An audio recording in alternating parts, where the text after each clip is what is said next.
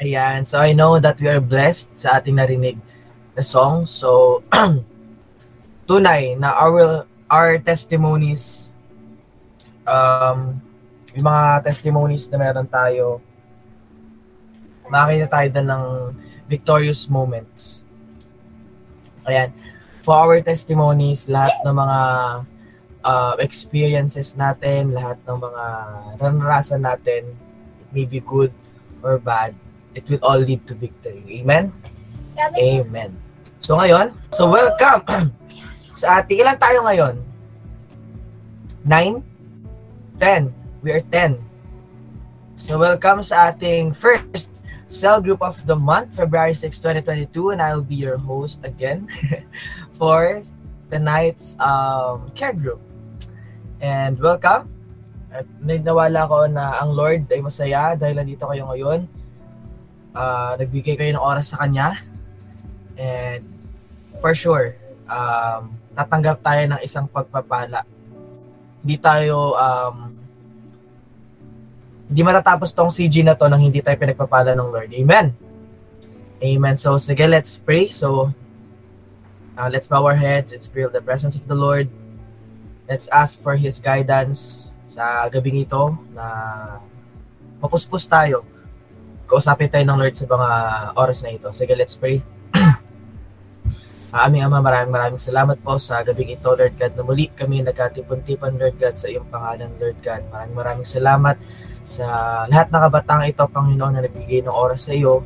At uh, alam ko, Lord God, na ikaw ay natutuwa, Lord God, sa mga buhay nila ngayon dahil uh, nandito kami, Lord God, upang pag-aralan ang iyong salita, Panginoon. Lord, aking dalangin na buksan mo ang isipan ng bawat isa Let's uh, open our hearts, Lord, and open our minds. Give us teachable hearts, Panginoon.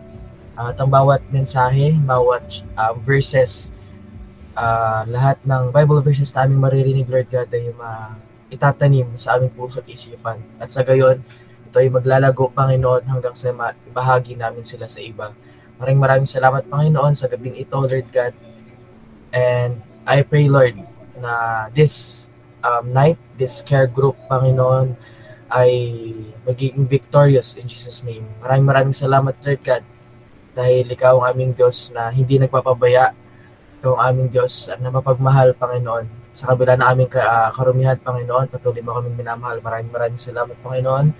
And tonight, Lord, as we um, uh, study your word, Panginoon, I pray, Lord God, na bawat isa ay mabless. Hindi kami mag-off ng devices namin, Lord God, nang hindi kami nabe-bless. Tatapos ang aming cell group, ang aming care group, Panginoon, ng masaya, ng blessed. Tigit sa lahat, nadama namin ang iyong pag-ibig, Panginoon. Maraming maraming salamat, Lord God, at lahat ng ito ay tinataas namin. Dinadalangin namin sa matamis mong pangalan, sa ngalan ng Ama, ng Anak, ng Espiritu Santo. Amen. Amen. And Amen. Amen. Amen. Di ba natin palakpakan ang, ang ating Panginoon? Let's give him virtual clap. Ayan. So, tonight, um, ay, hindi ko pala ito na ano. Hindi ko siya na-edit. Ayan, so, for tonight, hindi nga, wala nga tayo, lahat tayo ay speaker. Wala tayo naka-assign na speaker dahil lahat tayo ay magsasalita. Um, gusto, gusto ko na ang lahat ay mag-share ng kanilang um, favorite Bible verse. Ayan, so, so pero bagong lahat, uh, magkamustahan muna tayo. Kamusta kayo um, physically, emotionally, mentally, spiritually? Ayan. Kamusta ang buhay-buhay? Kamusta na rin kayo? Hindi nakita-kita kanina eh, no? Tanong ko kamusta. Sige, Kuya Bry. Ano mga gusto mong ipagpasalamat? So, yun nga, uh, kagaya nung sinabi ko nung kanina na uh, nagpapasalamat ako sa Lord is kasi naging successful yung pagpunta natin sa J Squad. 'Di ba? Then uh, mas ano uh, maraming naka uh, nakasama sa atin, 'di ba, sa J Squad. Then uh, yung yung pagpo-practice ng choir kanina, 'di ba? Eh ano, ah, nag-throwback sa akin yung ano, yung memories na mga dati namin ginawa. Yung time ni Pastora Nardi. So, yun, ah, kasi ano eh, malaking bagay yun sa akin kasi naging ano eh, part of growing ko yun eh. Okay ka. So, ayun, ah, ayun yung pinagbabalik pasalamat ko kay Lord. Ayan. Thank you, Kuya Bry. Sino pa po? Ako, Charisse. Ayan again, pinapalalanan ko ang bawat isa na Yellow. hello. Hello. Ayun, why, why, why? Kaya ako nawala sa Gmeet yung cellphone ko nag-restart dalawang beses sa galaw. Okay lang, go lang. Nakikita naman kita ngayon. Nakita ko pagka, ano, pagka-leave mo, biglang may sumampa kay Kuya may kumandong bigla. Ayan, so sino pa ang nice magpasalamat sa Panginoon kung may ipagpapasalamat? And I'm sure meron.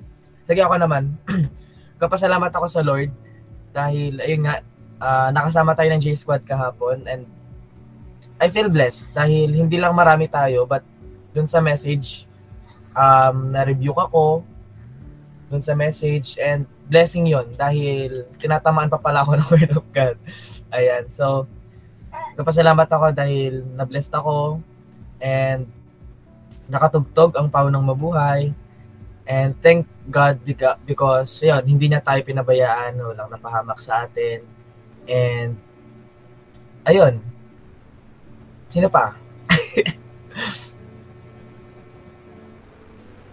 Hello? Again guys, pinapaalalanan ko ang ba- pinapaalalanan ko ang bawat isa na kapag CG, CG lang, wala mo nang mag-Facebook, wala mo nang makipag-chat. Let's give time sa ating Panginoon dahil ang Diyos ay hindi naubusan ng oras sa atin. And what is 2 hours? Less than 2 hours, di ba? Sa magbigay ng attention sa ating Panginoon. So, mamaya na tayo wag, ano, hindi ko man kayo nakikita ngayon. Ayan, sige. Sige, ano, Maika, Sige, eto may na. gusto kang ipagpasalamat. Ano? Thankful ako Lord kasi naka-attend tayo ng J-Squad kahapon. Then, matagumpay nga yung, ano, yung worship ng PAW. And, masaya dahil naka-attend ako ng J-Squad. And, thankful ako Lord kasi hindi nga tayo pinabayaang mapahamak sa pag-uwi. And, ano, na-late man kami ni Kuya kanina sa, saan? Sa simba kanina pero at least nakahabol si Kuya sa tugtog so hindi masyadong pinagalitan nito. Um, ayun lang. Thank you Lord for Ayan. ano good health for my mother and my sister and brother. Oh, sister. Ayun, thank you. Ayan. Thank you, Maika. Next naman, sino pa ang next? Gustong mag-share? Ay, mag-share. Magpasalamat. Ayan. Hello po. Ako po. Mirabel. Go, Shy. Jimmy. Ayan, ako, uh, ngayon, gagaya ng testimony ko kanina, ah, araw-araw ako nagpapasalamat kay Lord kasi ah, binabalik niya ako sa presensya niya pag nalalayo ako. And sobrang nagpapasalamat ako sa kanya kasi love niya ako. Kasi ah, hindi ako pag-inig, um, minsan nagkakamali ka na, kahit sabi mo natin na, ka na. Parang dapat talaga natin, hindi para, dapat talaga natin pagpasalamat. Kasi, isipin mo, di ba, ang tao, pagka na nagkamali tayo sa kanya, ang hirap na tayong marin, kaya naman tayo, ang hirap na tayo, ang hirap, hirap tayo nagkakalat, ganyan, and mahirap na yung parang ibalik yung relationship na meron kayo. Pero si God, napakabuti niya. Kasi kahit na paano man tayo uh, karumi o kahit yung kasalanan yung nagdala, tutanda niya pa rin tayo. So, sobrang napapasalamat. Araw-araw ako sumi-improve. Araw-araw ako binabago ko. Araw-araw ako ginagabayan ko sa yung family ko. Ah, Ayun din, um, papasalamat din ako kahit na i-advance ko ng pasalamat kasi hindi ko alam kung hindi pa namin natatawagan si nanay parating na. Pero, ay claim, ko na naman na safe parating si nanay sa Davao. And, ayun lang. Thank you kay Lord Oh, sa love niya, unconditional love niya. Hindi mo masusukat ng kasalanan, ng kamalian So, ayun. Ayun lang. Amen. Thank you, Shai. Next, sino pa ang nice? Mag-share. Hello? Narinig ako. Yes, yes. Ayan. Ako rin, gusto ko rin po magpasalamat kay Lord kasi una sa lahat, ginising ako ni Eman. Natutulog na ako. Tsaka, ano, ewan ko, para akong napagod. Ganun, para akong napagod. Ang oras kasi tayo sa church kanina, kasi ko na tayo umuwi. Kaya, tapos nagkuwari pa kami ni ah, ah. So, Yung, pag, yung parang paghiga ko, parang gusto ko na ano, tuloy-tuloy yan. Tapos ngayon, sorry Lord kasi nakahiga ako. Hindi, ayan. Pero ano pa rin, ang ano, parang may may sinabi si Lord na message sa akin ngayon kahit nakahiga ako, kahit namihina ako. Ano, alam mo yun, di ba may time na ano, na tinatawag tayo mag-pray, ganun. So, parang nasa stage ako ng life ko na ganun, tinatamad ako mag-pray kay Lord. Pero sinabi ng Lord sa akin, anak, ano, parang si Lord, par, ano siya, hindi siya nagbabago yung love niya sa atin, ganun pa rin. Kahit anong pace ng buhay natin, on fire ka, nananatiling, um, nananatiling si Lord na Lord, and kahit nasabihin natin nalalamig siya, ang Lord, yung love niya, hindi nagbabago. Wala, sobrang ano lang, parang pinarealize niya sa akin na, wala, wala, napakabuti niya. Ayun, wala, gusto ko lang magpasalamat kay Lord dahil napakabuti niya kahit anong sitwasyon, kahit anong season ng life natin, ganun. And, ano, isa sa pinaka pinagpapasalamat ko talaga, yung ano, J-Squad, ayan. Kasi parang hanggang ngayon, nagre-reminisce pa rin ako na ano. Doon ko, ano, doon ko unang tinaas yung kamay ko sa Lord. Alam, alam, yan, alam mo yan, Jel. Alam mo yan, Kuya Brian, Shai. Sabi ko nga sa inyo, di ba? Tapos parang nag-throwback lahat nung lesson, nung J-Squad. I was just 14 during that time. Tapos, wala, kanina Sunday service, sobrang blessed. Kasi parang, ewan ko, alam mo yung ano, mag-worship ka kay Lord na hindi mo isipin yung tao. Talagang focus ka lang sa Kanya, tinataas mo yung kamay mo sa Kanya. Hindi mo iniisip yung mga problema, ganyan. And ayun, sobrang thankful kay Lord dahil sa message. Sobrang ganda ng message. As in, true. sobrang blessed na blessed. Alam mo yung totoo nga na tayo, hindi lang tayo hanggang blessings lang. Dapat correction. And doon ko talaga na, ano, naintindihan yung sinasabing worship God in spirit and in truth. Sobrang nagkaroon ng depth. Yung ano, yung di ba, dati naririnig ko lang yun. Ngayon, unti-unti nire-reveal ng Lord kung ano nga ba yung message niya doon sa scripture na yun. So, ayun lang. I'm blessed and I'm in. Thank you, Lord. Thank you, sis. Ayan, so ngayon dumako na tayo sa ating pag-share ng ating mga favorite Bible verses. Yung mga Bible verse na talagang tumatak sa atin, mga Bible verse na nangungusap sa atin at daladala natin, isa siya sa mga pinapanaligan nating Bible verse na sa bawat um, ay pagkakataon ng buhay natin, ito yung verse na binabalik-balikan natin. Gusto ko sa mga oras na to, uh, i-share natin sila sa bawat isa. So, di natin alam or possible na yung verse ko, yung verse na i-share ko ay sakto pala sa kalagayan ng ano buhay ni Micah ngayon. Tapos yung verse ni Micah ngayon ay sakto sa kalagayan ng buhay ni Shaira. At kasi buhay ang salita ng Lord.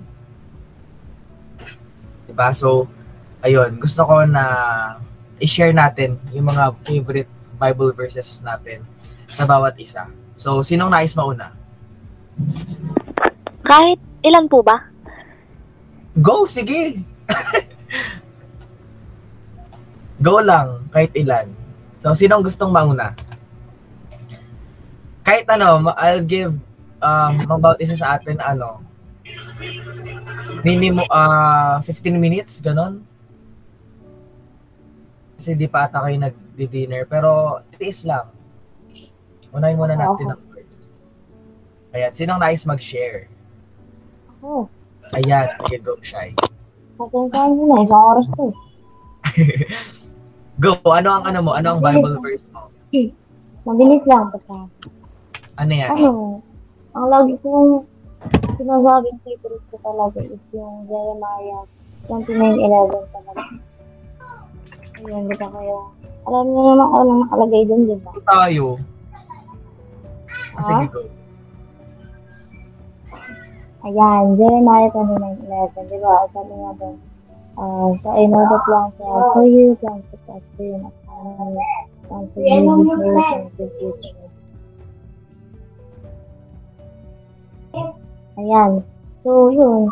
Kasi, lalo na ngayon, may nakontak ko kay Kambal. Sobrang ano ako, uh, ako pressure ako ngayon. Uh, uh, Siyempre, uh, sa sarili ng family yung kuya ko. Tapos, um, siyempre, bago, ano uunahin niya, siyempre, diba yung family niya, pag uh, yung mga kailangan ng family niya, ganyan. So, parang sa akin ngayon, ang pressure sa akin, bilang pangalawa, ganyan, bilang sunod, ako yung ano, laging sinasabi sa akin ni mama na, so, mag-aral ka mabuti, kasi si kuya mo, ganito na. So, ikaw na lang Kailangan na inaasahan ko na ano na makatapos ang pag-aaral, makatulong sa akin. Tapos, uh, makatulong sa kapatid mo kay Heart para makapagtapos ng pag-aaral. So, parang ang pressure sa, alam mo yun, pressure, yung ano talaga, kalaban ko ngayon. Kasi, ano eh, yun, so dahil dun, parang gusto ko nang madaliin yung araw. Ganun, gusto ko nang, parang, sabi ko kay Lord niya, sabi ko kay Lord doon, pwede ba ano, uh, kahit next month, o sa susunod na linggo, pwede bang graduate na ako ganyan, tapos uh, next month, o next next month, may trabaho na agad ako, regular na ako, tapos malaki na yung sweldo ko. Ganyan. So, parang, alam mo yun, nag-advance thinking ako dahil sa pressure. Diba? So, hindi ko na naiisip na, alam mo yun, parang naiinis ako na, bakit ano, bakit kailangan pa ng bakit kailangan pa pagdaanan yung process na pag-aaral muna ako ng ilang taon bago na bago, bago makapagtapos. Tapos siguro um, ilang buwan muna ako magkahanap ng trabaho bago magkaroon ng stable job. Ganyan. So parang may parang alam mo yun sabihin na natin naiinip ako. Ganyan. So dahil nga sa pressure ko. Dahil nga sa pressure na nararamdaman alam mo yung wala na akong ibang iniisip pagdating sa family ko, sa totoo lang. Wala na akong ibang iniisip pag nabanggit ng family is, ano, nararamdaman ko na agad yung pressure. Na pressure bilang pangalawa na. Kasi, pag sinabi na, pag naalala ko yung family ko, lagi, laging parang pumapasok agad sa isip ko yung sinabi ni mama na parang ikaw yung inaasahan ko, ikaw yung ganito, kailangan ko. Kasi ang dami yan pumapasok sa isip kasi nape-pressure ako. Kaya, yun, nakakalimutan ko na may plano pala si Lord para sa akin. So, sabihin natin minsan iinit ako. Lord, ba't naman ganito? Pwede bang ano, pwede bang, pwede bang madal, i-fast forward yung, yung life? Diba? So, inisip, pero inisip ko naman, pag fast forward mo yung life, dahil tatanda ka agad hindi mo na-enjoy ang buhay, hindi mo na-enjoy ang takbo ng buhay. Diba? So, ayun, dahil sa pressure na yun, nakakalimutan ko na may plano si Lord para sa akin. May plan si Lord sa kung ano yung pa, uh, ikakat, uh, tatakbuhin ng buhay ko. May plano si Lord kung paano ang magiging buhay ko sa susunod na susunod na taon.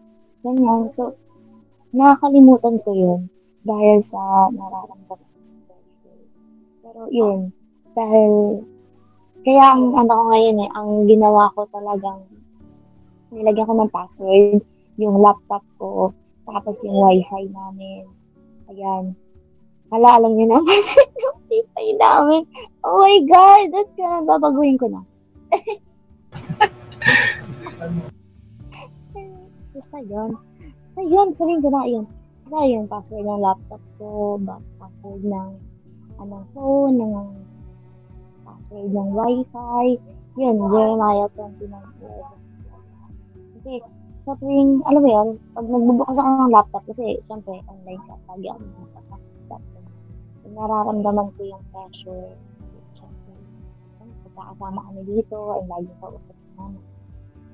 Tapos, yun, pag na, pag, pag naaalala ko yun, pag pinatay ko, ganyan, ah, naalala ko, sinasabi ko sa sarili, ah, hindi ko kailangan madali. Kasi mas better, mas maganda yung plano ni Lord para sa akin. Mas ano, mahirap. Mahirap na na, alam mo yan, yung habang nandito ka sa panahon, ah, sa kalagayan na to, mahirap na marami kang na, uh, nasa marami kang naririnig, ganyan, maraming pressure na sinasabi na dumadating sa'yo. Ganyan. Pero, ayun, lagi ko siyang inaalala talaga na alam ni Lord, diba? Tao lang ako. Diyos si Lord. So, siya ang mas nakakaalam kung ano talaga ang mas nakakabuti at mas nararapat sa buhay ko. Diba? So, tayo, diba, lalo na mga kabataan ngayon, um, magmamadali talaga tayo. Diba? Lagi, gusto natin, lagi instant, uh, instant coffee, instant noodles, lahat ng instant sa buhay. Gusto natin. Diba? Pero, lahat ba ng instant ngayon is siguro makakakadulot sa atin ng kasiyahan. Pero yung instant na yun, yung happiness na idudulot is maiksi lang or panandalian lang. Diba? Pero, kapag ka nag-antay tayo, inantay natin yung right time, yung perfect time ng Panginoon with the perfect plan that He has for us, hindi hindi tayo magsisisi. Diba? Yung happiness na nararanasan natin is panghabang buhay hanggang sa makasama si Lord. Diba? So, huwag tayong huwag tayong magmadali. Huwag natin madaliin kasi ayaw natin ma- tumanda tayo. Diba? So, huwag natin madaliin. Antayin natin na matapos natin yung proseso ng mga pagdadaanan natin. Hayaan natin na tahakin natin yung buhay na, na puro pagsubok, na may mga rocky road yung madadaan. Hayaan natin na malalagpasan din natin yun. Basta wag nating mamadaliin ang. Kasi pag binadali natin ang buhay, then masushoot sa bangin. Diba? Pag minadali mo ang isang bagay, hindi mo nakakalain may butas ka lang. Malalaglag ka din. Diba? So pag nagdahan-dahan tayo, dumaan tayo sa proseso, marami mang pagsubok, marami nasasaktan tayo, ganyan, pero may matututunan naman. May madadala tayong aral na kung saan mas magpapatibay sa atin habang nabubuhay dito sa mundo. But of course, syempre, habang lumalaban tayo sa battles na yun, huwag natin kakalimutan mag-ask ng guidance sa ating Panginoon. So, ayun lang. God, uh, siya lang yung may alam kung ano yung mas nakakabuti sa atin. Yung plano natin bilang tao, yes, may plano tayo para sa sarili natin. Diba? May plano tayo sa, ano, halimbawa, may, ano, ang plano ng tao kasi minsan, minsan, o kadalasan, nag-drawing. Diba? For example, sa swimming, ganyan. Kadalasan ng, yun, kadalasan ng plano ng tao, hindi natutuloy. Or, or drawing, sabihin. Pero ang plano ng atin, kahit ano mang mangyayari, matutuloy at matutuloy. Kasi yun yung nilaan ni Lord para sa'yo. Yung plano na yun, yun yung nilaan ni Lord para sa ikaw gagawin buhay habang naririto ka sa mundo. So, magtiwala lang tayo kay Lord and huwag natin i-rush ang things. Hayaan natin na um, makasama pa natin ng matagal si Lord habang uh, nagsi-step forward tayo sa journey natin dito sa mundo. Ayun lang. Thank you. Thank you, Shai. Ayan. Nag-feedback. Ayan. Thank you, Shai. Maraming maraming salamat sa iyong share. So, sino pa ang nice mag-share ng kanilang favorite Bible verse for tonight? Hello? Ah, sige, si- um, ako na next. Since parehas kami ni Shai, isa to sa mga naging life verse ko. Which is yung Jeremiah 29:11 to 13. Ayan. Edit ko lang to nasa BBB.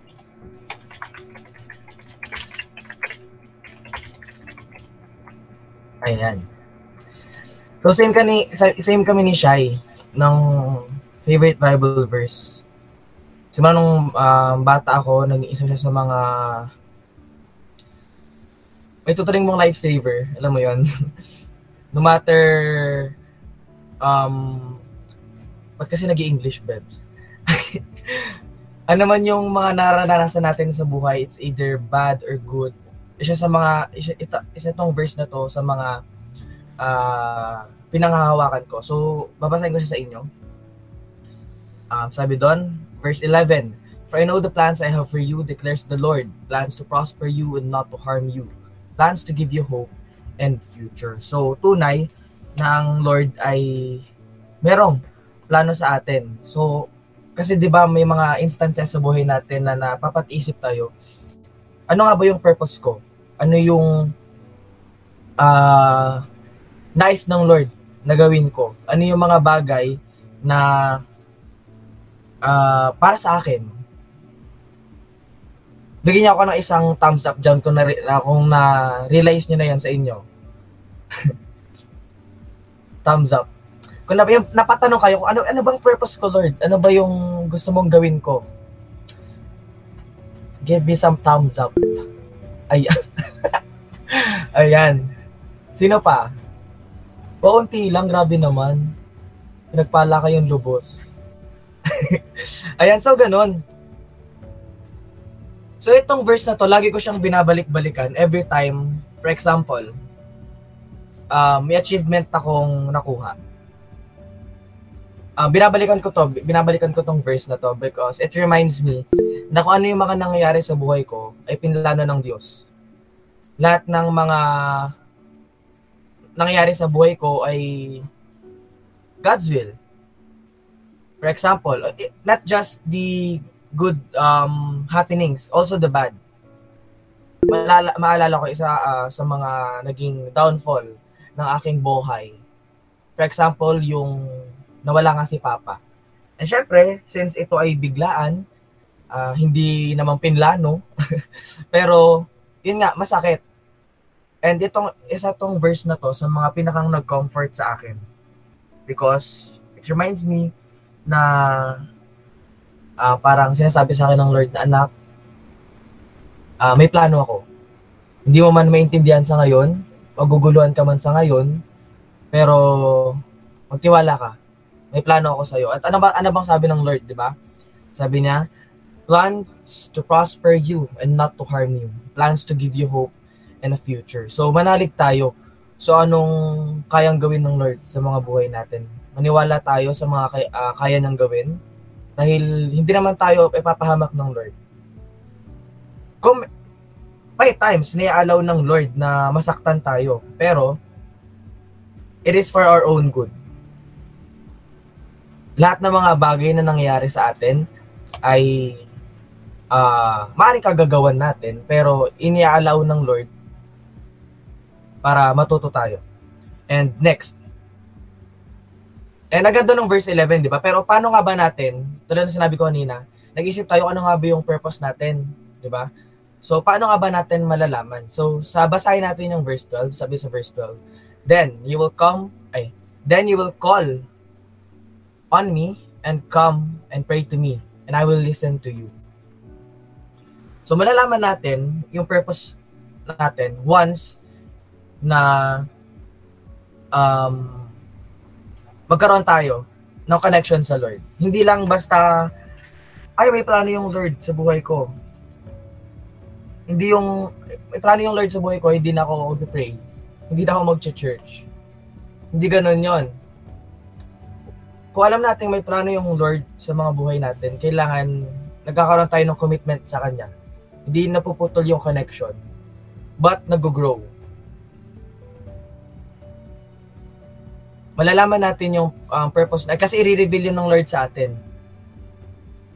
'di ba? May sinasabi sa Bible verse 'di ba na ano um yung kanta natin sa church every time na after ni ano basahin ni pastor yung scripture, 'di ba?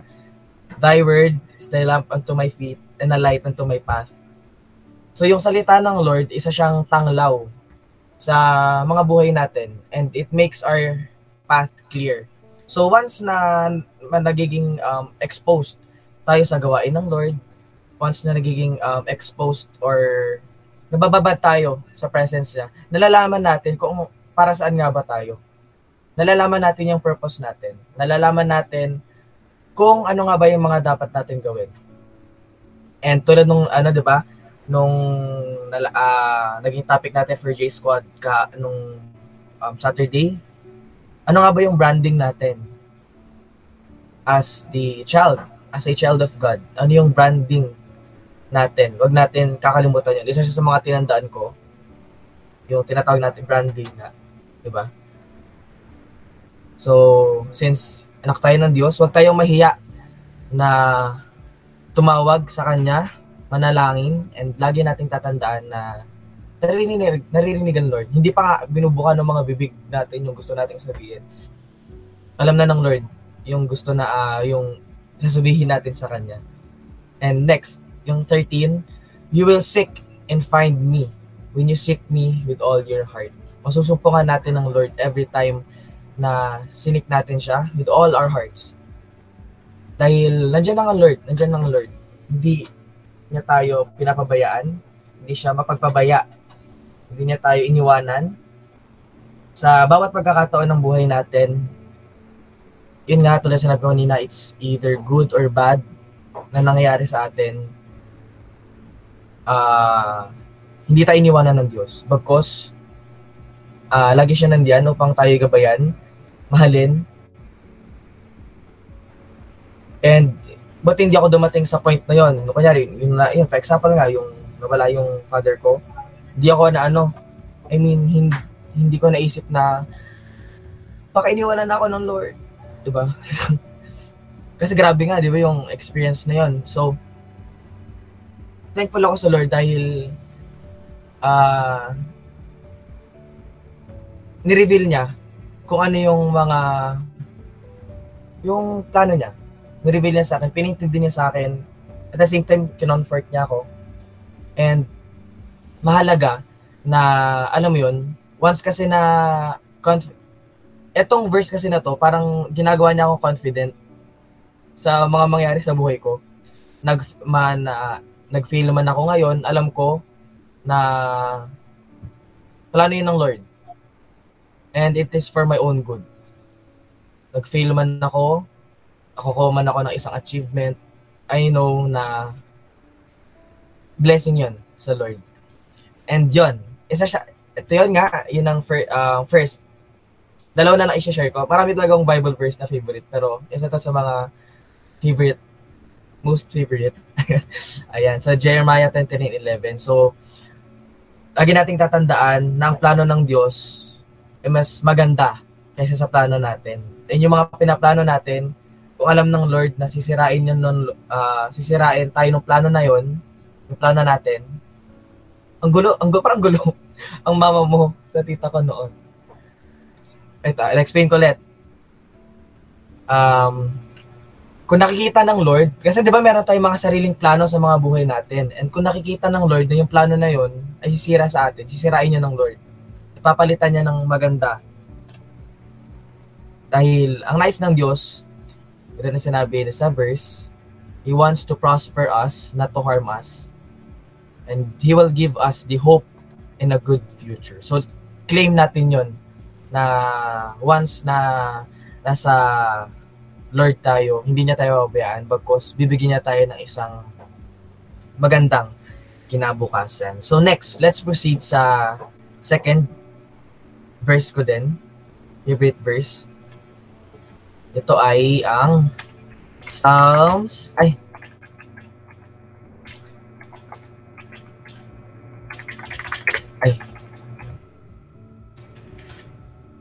Tama ba yung spelling ko? 30 verse. Oh. Ayan. So, sinasabi sa Psalms 30 verse 5, Ito yung kompleto. First anger lasts only a moment, but his favor lasts a lifetime. Ito yon. Waiting may, may stay for the night, but joys, but rejoicing comes in the morning. So, um, about isa sa atin, alam ko, ay nakaranas ng matinding kalungkutan. And experience natin, iba sa atin, nakaranas ng anxiety, depression, and even me, totoo, na uh, hindi ko na-expect na ma- ma-experience ko siya. Share ko lang, after um, my father died, nagkaroon ako ng um, anxieties, panic, panic attacks, ganun, parang um, takot at takot ako lumabas. Once yung, uh, yun nga, takot at takot ako lumabas, parang every time na aalis si mama, nag-aalala ako. Yun nga, yung tinatawag natin unnecessary fears. Nagkaroon ako ng ganun. And isa itong Bible verse na to sa mga uh, nagbigay sa akin ng ano ng peace of mind na kung ano man yung nararamdaman mo ngayon, nalulungkot ka man, bukas papalitan kayo ng saya. Isa siya sa mga uh, Bible verse na nagpapaalala sa akin na yung sadness, temporary yan. Kung ano man yung naramdaman natin ngayon na kalungkutan, nabibigatan man tayo, ano man yung mga bagay na nagbibigay sa atin ng um, problem, um, yung matinding kalungkutan nga. Um, it will last for ano, for a moment lang. Alam mo yun, at papalitan yun ng Lord ng joy. And alam ko, about is sa atin na nakaranas na yon na nun, di ba, yung comfort ng Lord. Oo, oh, di ba, pag, pag di ba, may mga times sa life natin na kapag may problema tayo, gusto natin na kino-comfort tayo ng family natin, ng friends natin. But remember na wala nang mas sasarap sa comfort ng Lord. Ayan. So, ayun, hindi na natin papatagalin pa. So, ayun. So, recall ko lang. Jeremiah 29 verse 11 to 13 reminds us na um, our future is in God's hands. And in Psalms 35, it reminds us na no matter um, how sad we are, ano man yung mga bagay na nakapagpalungkot sa atin, it will only last for a moment because um, God will replace those um, sadness in our hearts with joy. So yun lang. Sino pa ang nice mag-share? Part ako, ako, ako. Ayan, sa Aaron. Sige, go Aaron. Yung favorite verse ko yung ano, 1 Corinthians 13 and 7. Yung love is patient, yung ano, wait lang, nilipat lang ako ng pesto ah. Wait lang ah. Hello, narinig ba ako malinaw? Hello? Hello? Oo, B. Narinig ba ako? Opo. Hello? Okay. Yes. Yung ano, yung ano, 1 Corinthians 13.7 yung ang pag-ibig ay matiisin kapag tiwala, puno ng pag-asa at nagtataga hanggang wakas.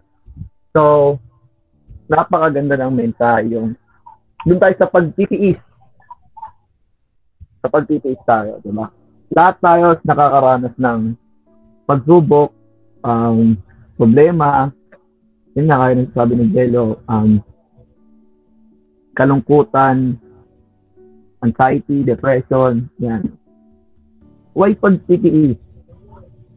Parang ano lang yan, um, bigyan tayo ng, bigyan ako kayo ng senaryo. Kung hindi ka marunong magtiis, may buhat kang ano, may buhat kang isang um, balde na may lamang tubig. And sinabihan ka ng mama mo or tatay mo na hawakan mo muna saglit. May gagawin lang ako. Halimbawa, ganun lang. Eh, okay lang. Eh, ano, eh, wala kang ano, wala kang pagtitiis. So, ang ginawa mo, naibagsak mo dahil sa ano kay kulang ka sa ano, kulang ka sa tawag ito. Yung paghihintay sa magulang mo or sa nagsabi sa'yo. So, ang tendency natapon, di ba? Or sabi natin nga, nabagsak ang tapon. Pero din sa atin, kung di tayo marunong magtiis naman nangyayari sa atin, tayo lang din ang matatalo. So, kahit may mga dumaang pagsubok o problema sa atin, ang kailangan talaga natin muna is una magtiwala. Yan, magtiwala, pagtitiwala, pagmamali pagtitiwala, pagtitiis. Kasi kung lagi tayong susuko agad, tayo lang din talo. Huwag tayong, huwag tayong sumuko sa problema, kundi isuko da- dapat natin yung problema natin kay Lord. Kasi, kagaya ng kwentuhan namin kanina ni Tess, yung meron daw siyang ano, um, hinahanap na hindi niya al- alam kung paano to mahanap or paano niya mahanap. Yun. Then, taon-taon ba sis? Eh, kung di ako nag kung di nagkakamali sa inyong taon, Na po. Last year. Ayun. At mga taon din, no? Then, ang, sab ang sagot niya is, nat natagpuan niya lang yung katanungan, yung tanong niya na yun, o hinahanap niya, kay Jesus Christ. Yung, pero kasi minsan may mga bagay tayong hinahanap, eh, yung tatry, na, tatry natin gawin, baka ito yung sagot. And tatry natin explore, baka ito yung sagot. And sometimes, naliligaw tayo. Tama. Naliligaw tayo dahil sa paghanap ng kasagutan. Pero hindi natin alam yung kasagutan. Ay, Jesus lang. Anong kailangan lang natin? Magtiwala sa Kanya. Sa plano niya. Ano niya mangyari sa atin? Kasi ang kailangan ang kailangan lang talaga natin is laging magtiwala sa Kanya. Ano lang natin. And kaya ako nagustuhan tong Bible verse na to kasi ang definition ng love ng tao is ako, based on feelings or na, ewan siguro kayo din, ay naman, kapag masaya tayo, akala natin, mahal, mahal na natin. Kapag, kapag ano, kapag yung bagay na makikita mo siya, sumakita na kapag ka, akala natin mahal na, mahal na natin. Pero totoo, hindi, pa, hindi talaga yung, yung true definition of love. Kasi, ang love is, wala naman nakalagay doon na ano, di ba? Wala nakalagay doon na kaya lang, joy. Nakalagay doon, mapagtiwala, mapag, mapagtiis. So, napapatunaw ako sa sarili kung ganun ba ako, ganun ba akong tao. Yung, kaya ko bang magtiis? Tapos, na-realize ko na hindi. Hindi ako ganun tao pala. So, tinamaan ako. Tinamaan ako sa Bible verse na yun. Na, hindi ako yung taong kapag yes, mapagtiwala at yung pa, uh, puno ng pag-asa. Yes, totoo yan. Lagi tayong may, lagi tayong, lagi tayong, ano, lagi tayong, um, pag-asa. Pero, konting pagsubok lang nawawala agad yun. Madasan agad tayo. So, nawawala yung ano nawawala yung definition ng definition ng ano ng love. Paliin natin definition ng love kasi konting problema lang suko agad. Di man lang tayo nag-kiss, di man lang tayo nagtyaga.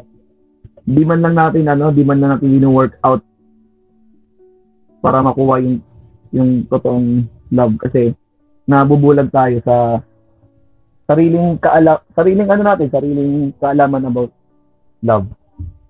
So, sobrang laki ng epekto sa akin ito. Hindi lang relationship kundi sa family. Yan. Nagtis, ano ba, hanggang saan yung pagtitiis ko sa problema, ganun. Magsasaga ba ako?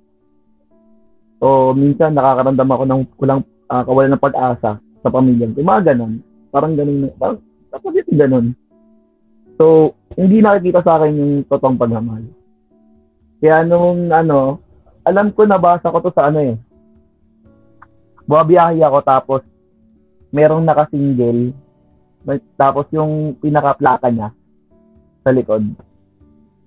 Nabasa sa 1 Corinthians 37. Ano yun? Tapos nung napahinto ako sa ano, sa bilan ng palamig, Tingnan ko sa Bible. Tapos, ah, yun pala yun.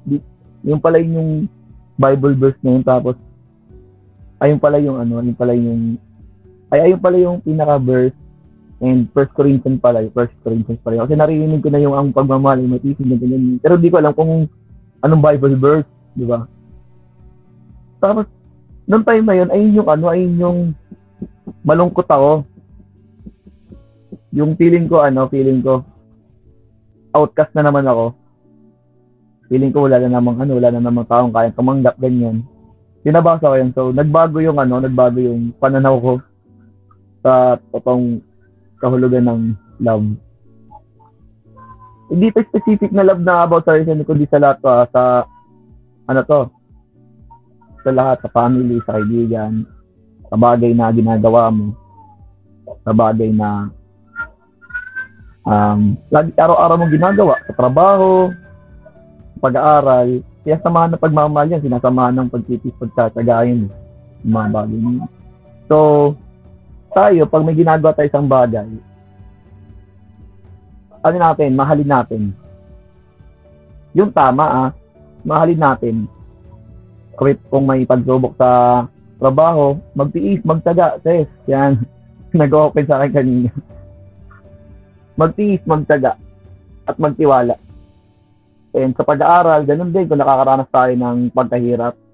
Din, magtiis ka din. Bakit? Mahal mo yung pag-aaral mo kasi gusto mong may maganda kang um, trabaho or maganda kinabukasan. Kaya ka nag-aaral. Sa family, ganun din. Um, kung may, na- may nararamdaman tayo, may naranasan tayo mga problema, um, di natin kaya, ano tayo, magtiwala lang magtiwala, magtaga, magtiis. Kasi gaya nung ano, gaya nung nakalagay sa Jeremiah 39:11, yung yung magandang plano si Lord para sa atin. Hindi siya nagplano na ikakapahamak natin, nakaplano uh, may plano siya na makakatulong sa atin at hindi niya tayo ilalagay lang sa hulihan dahil nga kapag inuna mo si Lord, yung madalas sabi ko ni Jello, pag inuna mo si Lord, hindi ka niya iuhuli. So, yun lamang po. Naway naiintindihan niyo naman yung gusto kong justify niyo. yes, Aaron. Thank you. Next, sino pa ang nais mag-share? Si Princess parang na- naramdaman ko. Nanginig na labi niya. Gusto na magsalita. Ay. Ayan, sige. Ako, Ayan, go. ayan. ano, eto, sige.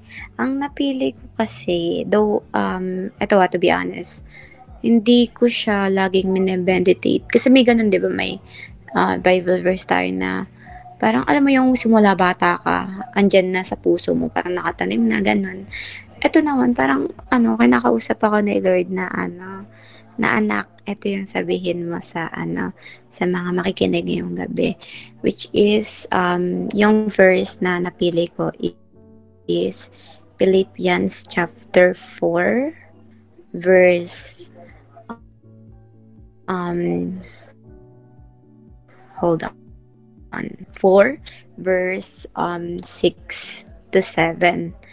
Ang sabi doon is, ay ano pala, background mo na ano, totoo nga yung sa sinabi ni Jel kanina na buhay ang salita ng Lord. Ayan, so unang na-encounter ko to, nakasulat siya sa notebook ng classmate ko nung senior high. Ayun, grade 11 ako noon. And ayun, 16 years old, ganyan. Ano siya, Christian siya, ganyan. Seatmate ko siya, ganun. Sabi niya sa akin, sis, ito yung ano, favorite Bible verse ko. Um, do not worry about anything, but pray about everything. Ayun. So, sige, let's start. Um, basahin natin yung salita ng Lord sa best dito. Do not be anxious about anything, but in everything, by prayer and pet- petition, with thanksgiving, present your request to God. And the peace of God, which transcends all understanding, will guard your hearts and your minds in Christ Jesus. And the God of peace will be with you. So, ayun, sabi 'di ba? Ang ganda ng ano message ng Lord, huwag ka mabalisa sa anumang bagay. So, ano kasi, there are times 'di ba na um, sobrang ano worry natin. Ayun nga sabi ni Jello kanina, unnecessary fears. Sobrang ano, grabe tayo mag-worry sa mga bagay-bagay. Iniisip na natin yung mga bagay na hindi pa naman nangyayari. Gumagawa tayo sa utak natin ng problema na hindi pa naman nag exist Ganyan. And sige, basahin natin siya sa Tagalog para mas tumagos sa atin. Sabi sa Pilip, mga taga Filipos chapter 4 verse 6 to 7, huwag kayong mabalisa tungkol sa anumang bagay. So tinatanong tayo na ay sinasabi ng Lord yan na ano, wag nating ano, um, minsan kasi gusto natin we are in control, di ba, of our lives. Ganon. So, may tanong dito, di ba? Ano, saan nga ba tayo, ano, huwag balisa, di ba? So, yung sagot ng Lord dun, sa anumang bagay, meaning lahat, lahat ng bagay. And, and, and ano yung dapat natin gawin, sabi, sa halip, hingin ninyo sa Diyos ang lahat ng iyong kay, kailangan sa pamamagitan ng panalangin na may pasasalamat. So ayun, 'di ba? Sabi ano parang it relates dun sa um sa scripture na shinare ni Jello kanina, 'di ba? Hilingin natin, 'di ba, sa panalangin na may pasasalamat. So ano tayo, 'di ba? May time na nagpe-pray lang tayo. Nahingi tayo ng hingi, 'di ba? Nakakalimutan natin mag mag-thank you din sa Lord sa lahat ng ginagawa niya sa atin, sa lahat ng protection, 'di ba? Ay alam mo 'yun na parang um, na-reject ka sa isang bagay. There are times na nakakalimutan natin ipagpasalamat sa Lord yung mga bagay na mga ganon, which is way din ng Lord, uh, looban ng Lord, ganyan. And ang main uh, message ng Lord dito na ayaw ng Lord na nai-stress tayo. Though dumadaan tayo sa maraming stress sa buhay, niisip na agad natin yung mga um, mga pwedeng mangyari, yung ganun. Ewan ko, dumating ako sa time na, ano, na ganun. Feeling ko kasi, ano, wala kong, ano, support system, ganyan. And, di ko alam, parang alam mo yun na you cannot stop thinking about everything, ganun. Alam mo yung ayaw mo naman isipin. Ayaw mo isipin yung mga bagay-bagay. Pero, hindi mo makontrol. Ganyan.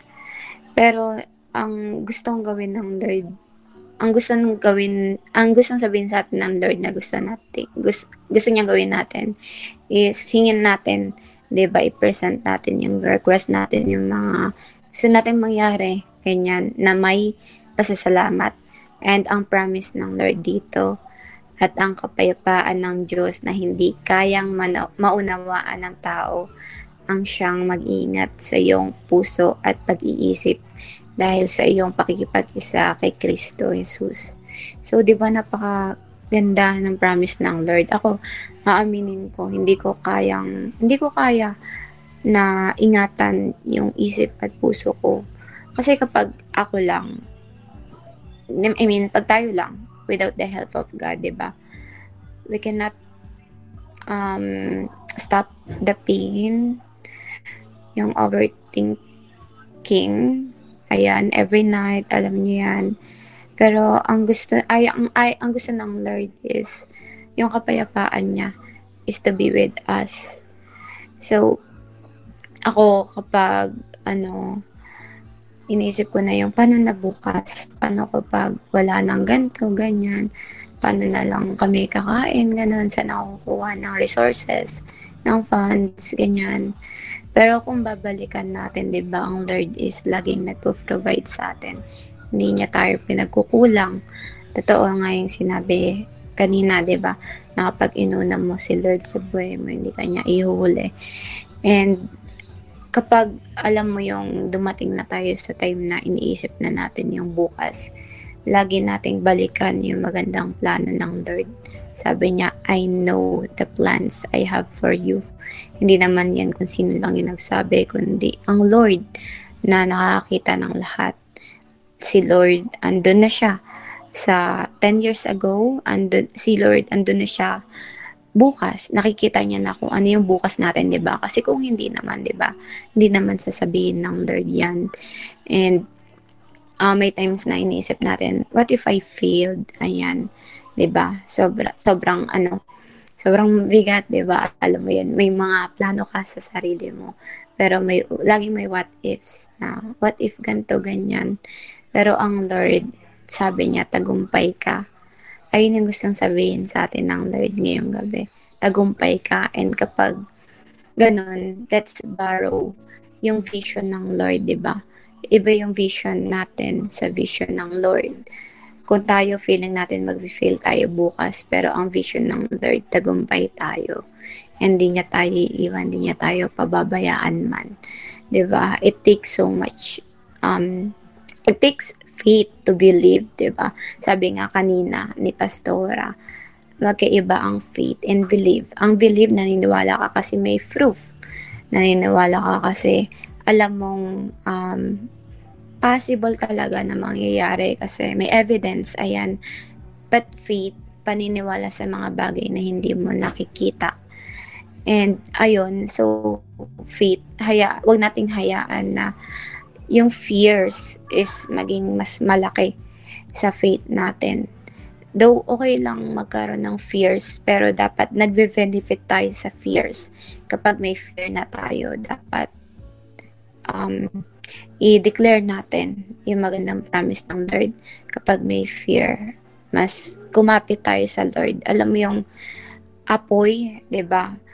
Dapat ganun yung faith natin na mas lalong hinahanginan mas lumalakas. So tayo, yung faith natin, habang finifeed tayo ng fear, mas tumitibay, mas kumakapit sa Lord, mas tumatatag yung pananampalataya natin sa Kanya. And, ayun, sobrang um, i-claim natin na hindi natin kaya inga, ingatan yung isip at puso natin and hayaan natin na si Lord Jesus ang kapayapaan niya, yung mag-ingat sa ating puso at isipan. And ito proven and tested siya talaga sa buhay ko, sa ginawa ng Lord. I once was lost, ayan, but now I'm found. Hindi, ayan. Ano, wala. There are times talaga dati na, ano, wala, sobrang, ayun, panic attacks, ganyan, hindi ko alam, ganon. Parang, marami kang bagay na hindi mo maunawaan, ganyan. Pero ang gustong um, iparanas or iparamdam sa atin ng Lord yung kapayapaan niya na alam mo hindi mo maintindihan ganun kahit na may problema at peace ka ganun and ayun lang ang gusto sabihin sa atin ng Lord ngayon huwag kang mabalisa sa anumang bagay ayan lang to God all the glory to, to God be all the glory amen Amen at amen. Thank you, Ses. So, sino pa? Nais mag-share? Ako na. Si Jamaica ata. Ayan si ano ata, si Joanne. Sige, jo, go Jo. Ay, pagpasensya. Go, Jo. Nakikinig na ba ako? Para ka-boss pa naman si Pepe Smith.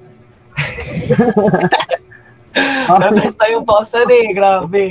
Sige, Jo. Sorry. Go. So, sa akin, ano, wait, ano, as of now kasi may gustong gusto akong verse. Na matatagpuan sa Psalms 34 verse 18 so sabi doon is the Lord is near to the brokenhearted and save those who are crushed in spirit. So ano parang last month diba ano nasi-share ko kay Ate Ses kay Ate Ses yun na ano na parang ano, ang hirap ang hirap dumulog kay Lord, ang hirap mag-pray kay Lord. Ano ba yan? ang okay, anyong. Ayan, sobrang hirap mag ano, parang mahirap tumapit kay Lord ng ng ano, nang sabi natin may sama ng loob, may mga may mga ano, may mga alam mo yun, maraming tanong, ganun. Parang ang hirap mag-pray kay Lord ng ganun. Ang sinabi ko parang ang nangyari is, yun nga, nawala, nawala ako, nawala ako sa ano kay Lord na ganun. Na, basta nawala ako, nawala ako ng konti. Ganun. Sinabi ko kay ate sis yan kay Kuya Bray. Sabi ko, ano yun, nawawala na nga ako. Parang ang hirap, ang hirap, um, ang hirap mag, ay, mag-pray. Tapos, ano, sobrang, nung nabasa ko yung verse na to, alam ko birthday ko pa to eh, birthday ko pa. Ano, tapos parang sabi ko, Lashims, ang ganda, ang ganda nung ano, ang ganda nung verse, sabi ko. Tapos, ano, then nung last, last sun, Saturday, ganun, ata, ganun. Parang, ano, parang may, may nangyari kasi may nangyari, ganun. Tapos, pinangawakan ko siya kasi parang nawawala na yung, yung faith ko kay Lord, nawawala yung, yung, yung alab ng puso kong mag, mag, ano sa kanya, maglingkod. Then, nung nakita ko siya sa, sa likod ng, likod ng papel ko, ano, parang doon na, ano, kasi diba, yun nga, isa rin yun, walang choice na magpapaawit. So, tapos nung nakita ko yung verse 9, parang, ili, ano yung, doon mo makikita yung, ano, sokdulang biyaya ni Lord na, na kahit na naliligaw ka na ng landas mo, ano, talagang kukunin ka niya kukunin, hihilain ka nang hihilain. Lang. Tapos, ano, yung, yung verse, yung verse na yan is, parang, sabi ko, ano, sabi ko sa kanya, sabi ko kay Lord, Lord, ano ba yan? Sabi ko sa kanya, ano ba yung ganyan-ganyan mo? Ganun. Parang, ano, para namang, ano, hindi ko deserve, hindi ko deserve yung, yung ginagawa mo kasi ako yung nawawala. Pero ikaw pa rin yung lumalapit sa akin. Tapos, tapos, ako na yung, ako na yung, ano, parang, naglalayo sa sa aming sa relasyon namin ni Lord. Pero siya talaga yung nanunulo sa akin. Ganun. Parang, ano, wala lang. ang- Nagandahan lang ako sa verse na yan. Tapos may isa pa eh. Pwede bang isa pa? Yung sa, Go lang. sa First Peter. First Peter 5 to say, uh, 5 verse 7. Sabi doon, worries and cares to God for He cares about you. Tapos, tapos nakita ko yan. Tapos, isa yan sa iniyakan kong verse kay ate sis. Kakagising niya lang nun. Sabi ko, ano, pinilit ko talaga, sabi ko, ate sis, lumising ka na, ganyan, ganyan, chin, chin, chin. Tapos nakita ko yung verse na yan. Kailan lang, nung last, last Saturday. Nakita ko yung, yung verse na yan na, ala, nagkikare si Lord sa akin, ganun. Yung parang, yung ibang tao na, ibang tao na naaasahan kong mag-care or inaasahan kong mag-care, wala. Tapos, tapos nabasa ko yung verse na, ayun, dyan pala si Lord, bakit ako maghahanap ng iba, ganun. Parang, parang bakit ako maghahanap ng comfort sa iba kung, ano, kung nandyan naman si Lord. Siya ni nagsabi na, ano, He cares about me. So, ayun. Anyo, thank you. Thank you, Jo. Yung mga verse na shinare ni Jo, in this sense, yun yung mga verses natin ng first youth talks natin. Kung natatandaan nyo, it, ah, topic natin is about mental health. And, ayun, ang sarap lang i-meditate ng mga ano. Yes, First Peter 5.7. Sorry, ay, oo nga, dalo. Ayun, so, try din yan sa mga tumatak sa akin na Bible verse talaga. And, talagang binabalik-balikan ko every time na, ayun, I feel lonely, I feel broken, I feel anxious, ayan. Sarap i-meditate ng mga verses na yan. So, sino pa? Nice mag-share. Si Eman, gusto ko marinig ang boses ni Eman. The Brian daw. Ayan, sige, kay Brian, go. Ano, si Kuya Bray, si Kuya Bray muna ba? Sige. Ikaw, okay lang kung ano mauna ko. Kasi andito sa isa. Hello, Kuya Ace. Ayan, sige, Hey, si Kuya. Ace. Eto. Uh, First Peter 5, 5.7. First Peter 5.7. Sabi, kasi, Casting all your anxieties on Him because He cares for you. And sabi naman sa Tagalog is... Ay, wait. Pagkatiwala ninyo sa Kanya ang inyong mga alalahanin sa buhay sapagkat Siya ay nagmamalasakit sa inyo. So, ibig sabihin, si God is open door talaga sa lahat ng mga nilikha niya. So, madali siyang malapitan in terms kung ano mga mga bagay na pinagdadaanan natin. Ah, pagkatiwala lang ng natin sa kanya and lumapit lang tayo and yon tutulungan niya tayo sa ating mga pinagdadaanan. Dahil yun nga, sabi nga sa dito, nagmamalasakit siya sa atin. So, tunay nga na napakabuti ni God na kahit sa mga ano mga kasalanan natin, mga nagagawa, eh, nandyan pa rin siya para sa atin. Yun lang. Maiksi lang, Jed. Thank you, Ems. Sige, Kuya Brian, go. Go, Kuya. Okay. Bumati ka muna sa mga ano natin. sa mga nakamiss sa'yo, bumati ka muna, Is. Hi, dudes.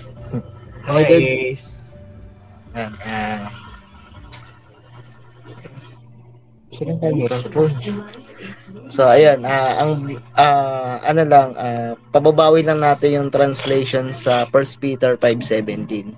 So ito yung verse na napili ko is Psalm 62 verse 8.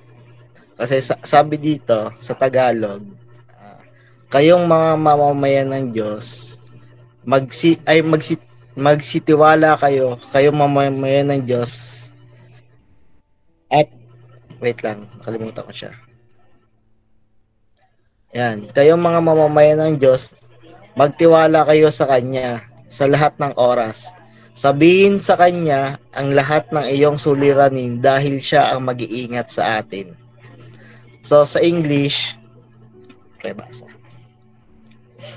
Always put your trust in God and tell Him all your problems. God is placed safely. So, ah kasi minsan sa atin, 'di ba? Once na, na nakaranas tayo ng mga problema, is nawawalan tayo ng tiwala sa Diyos. Nagda-doubt tayo sa kanya. So, ah 'di ba minsan ayun nga, tinatamaan tayo ng anxiety. May mga problema ang dumarating sa buhay natin. Minsan kine-question natin si Lord, 'di ba? Na bakit nangyayari to sa atin? So, ah kumbaga, ah nababawasan yung trust natin kasi nagkakaroon tayo ng pagdududa. So, ang sabi doon, 'di ba, na sabihin sa kanya lahat ng iyong suliranin. So, ah kasi ano na to, 'di ba? Sa mga kabataan na nakaranas ng doubt or pagdududa sa ating Lord or nawawalan ng trust or tiwala sa ating Lord. Ah, minsan kasi is nanghihina yung faith natin, 'di ba? Dahil sa mga problems na dumarating sa buhay natin na minsan hindi natin kinakaya. Kaya nauwi tayo sa depression. And then kaya nag kaya rin naisip ni Jello na magkaroon ng body-body system na ano para kamustahin at alagaan ang bawat isa sa atin kung may dinadala man nitong problema kasi tayo tayo yung pinadala ng Diyos or gagamitin ni Lord para i-comfort yung mga tao na nangangailangan sa atin. Then, ah ayun lang. Ah, si, si Lord kasi yung mag-iingat sa atin.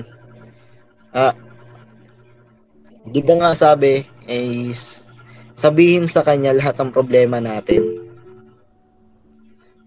So, once na ano, sinarili mo lang, halimbawa, ang gusto mo mag-comfort sa iyo is bote ng alak. Tingin mo ba mako-comfort ka nun? Tingin mo ma, ma mawawala yung ano, mawawala yung problema mo. 'Di ba hindi? Sasakit lang ulo mo eh kasi bitin. Tapos kinabukasan, maya-maya andiyan pa rin yung problema mo, 'di ba? Hindi matatapos. Ah, magtiwala ka kay Lord. Ibigay mo kay Lord lahat ng dinadala mo, lahat ng nakakapagbigat sa iyong loob. Hayaan mo si Lord yung mag-comfort sa iyo. Hindi yung ano, hindi yung bote ng gin, hindi yung mga bisyo.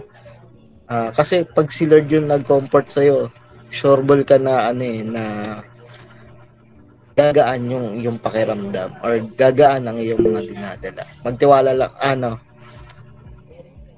Ah, Yes. ano lang, wag lang tayo magduda sa kakayahan ng Lord. Wag natin i-limit yung kakayahan ni Lord sa mga buhay natin. Ayun lang. Ikaw, ah, may, may gusto kayo. Thank you, Bray. Di, baka may gusto, Ace ano, dadagdag yung, baka may gusto idagdag si paring Ace. Go. Ayun, ito. Napunta ako dito dahil may sistema ako na hindi maganda. Ngayon, about sa stepfather ko, ganyan. Tulad ng sabi ni Kuya Braille, naniwanagan naman na ako. At kakaiba yung ano ni Lord ngayon, na katulad na explanation ni Kuya Brian. Kung tutusin, iba talaga ang gusto ni ano ni Kuya Brian, pero may tema dito na kaiwatig si Lord na ano eh. Hindi mo alam yung magical na ano eh. Nakita na ni kay Brian yung ano eh, tema dito na ano. Kung papakita ko sa inyo. I mean, saktong-sakto siya. Basta, ayun, kung hindi siya kita. Itong verse. Na to. Pero kung titignan niya sa sa sa ano Psalm 62. Psalm 62 8 saktong-sakto sa sistema ko N- ngayon lang din nagulat din ako pero problemado talaga ako. Umiyak ako kay Kuya Braille ngayon. Pero sa sistema na to. Pero yun nga about din sa tema na may ano trust by God talaga.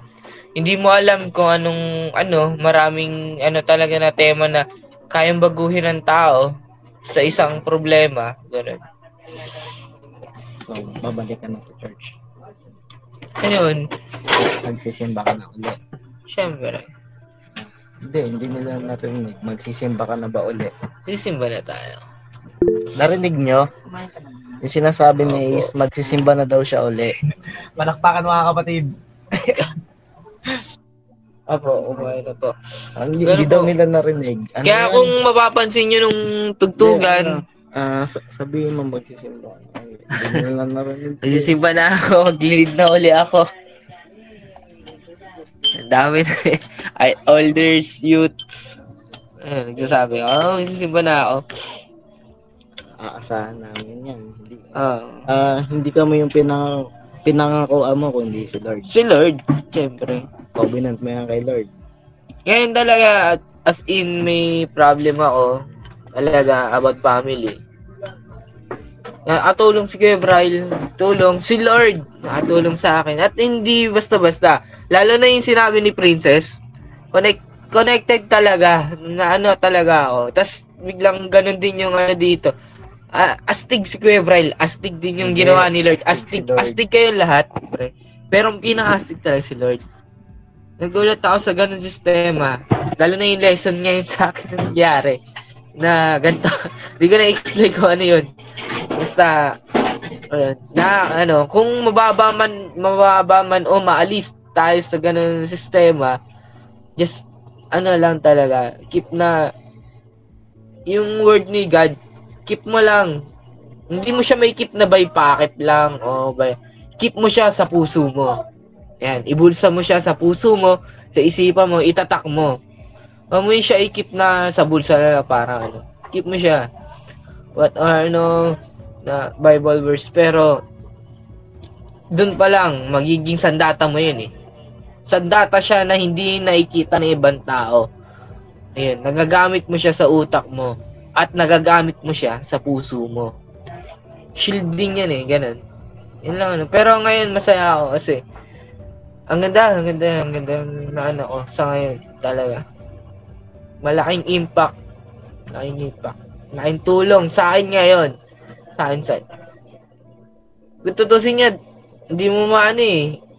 Talagang mabigla rin ako napunta ako dito bigla. Sabi nga nila yung lesson talaga tsaka yung tema dito na ano, word na ano. Nagkakatugma-tugma lahat. Yung mga sinasabi na ni, lalo na yung kay Princess tsaka yung kay Kuya Brian tapos yung sa, sa sistema na ito halos hindi mo siya ano eh kumbaga ano ni Lord ano niya yun eh may ginawa siya sa akin ngayon na hindi ko akalain. Pwedeng sabihin mo sa akin na ganyan ganyan. Pero yung ginawa sa akin ni Lord iba. Iba talaga ngayon. Nakakamangha. Kanina talaga kasi totally, sasabihin ko na yung totoo, naiiyak talaga, umiiyak talaga ako kanina pa. Umiiyak na ako. Pero nung nakita ni Kuya Braille to, hindi talaga to yung, ayun, hindi talaga, ano na plano ni Kuya Braille na sabihin to, pero, tugma pa rin. Tama pa rin. Yung ano, tema. So, ganun, talagang, nakalimutan ko kasi siya. Yun ang pagkakamali ko. Once na meron kang ano ni Lord, keep it not in your pocket, in your heart na salita ng Diyos. Kaya thankful ako, thankful ako. Ah.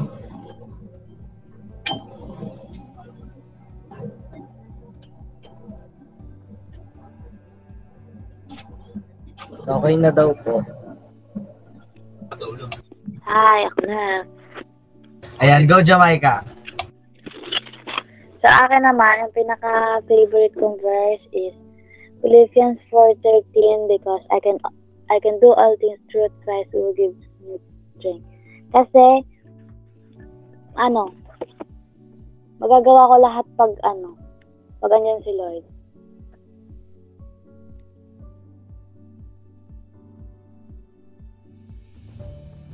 Magagawa ko lahat kasi pinapalakas ako ni Lord. Magagawa ko lahat kasi gagabayin ako ni Lord para magawa ko yung mga dapat kong gawin. And dito naman sa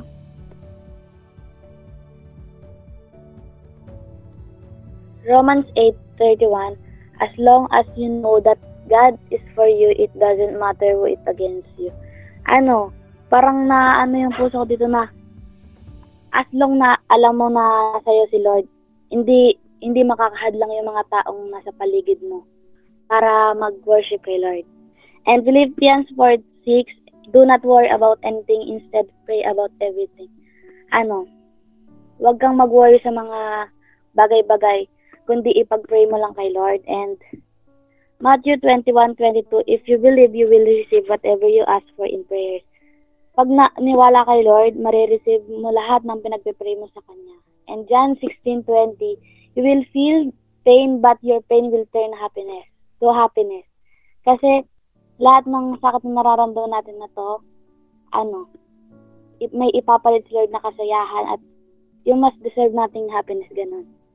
At dun sa man, dun sa Ephesians 6.7, serve with your whole heart as if serving the Lord not to people.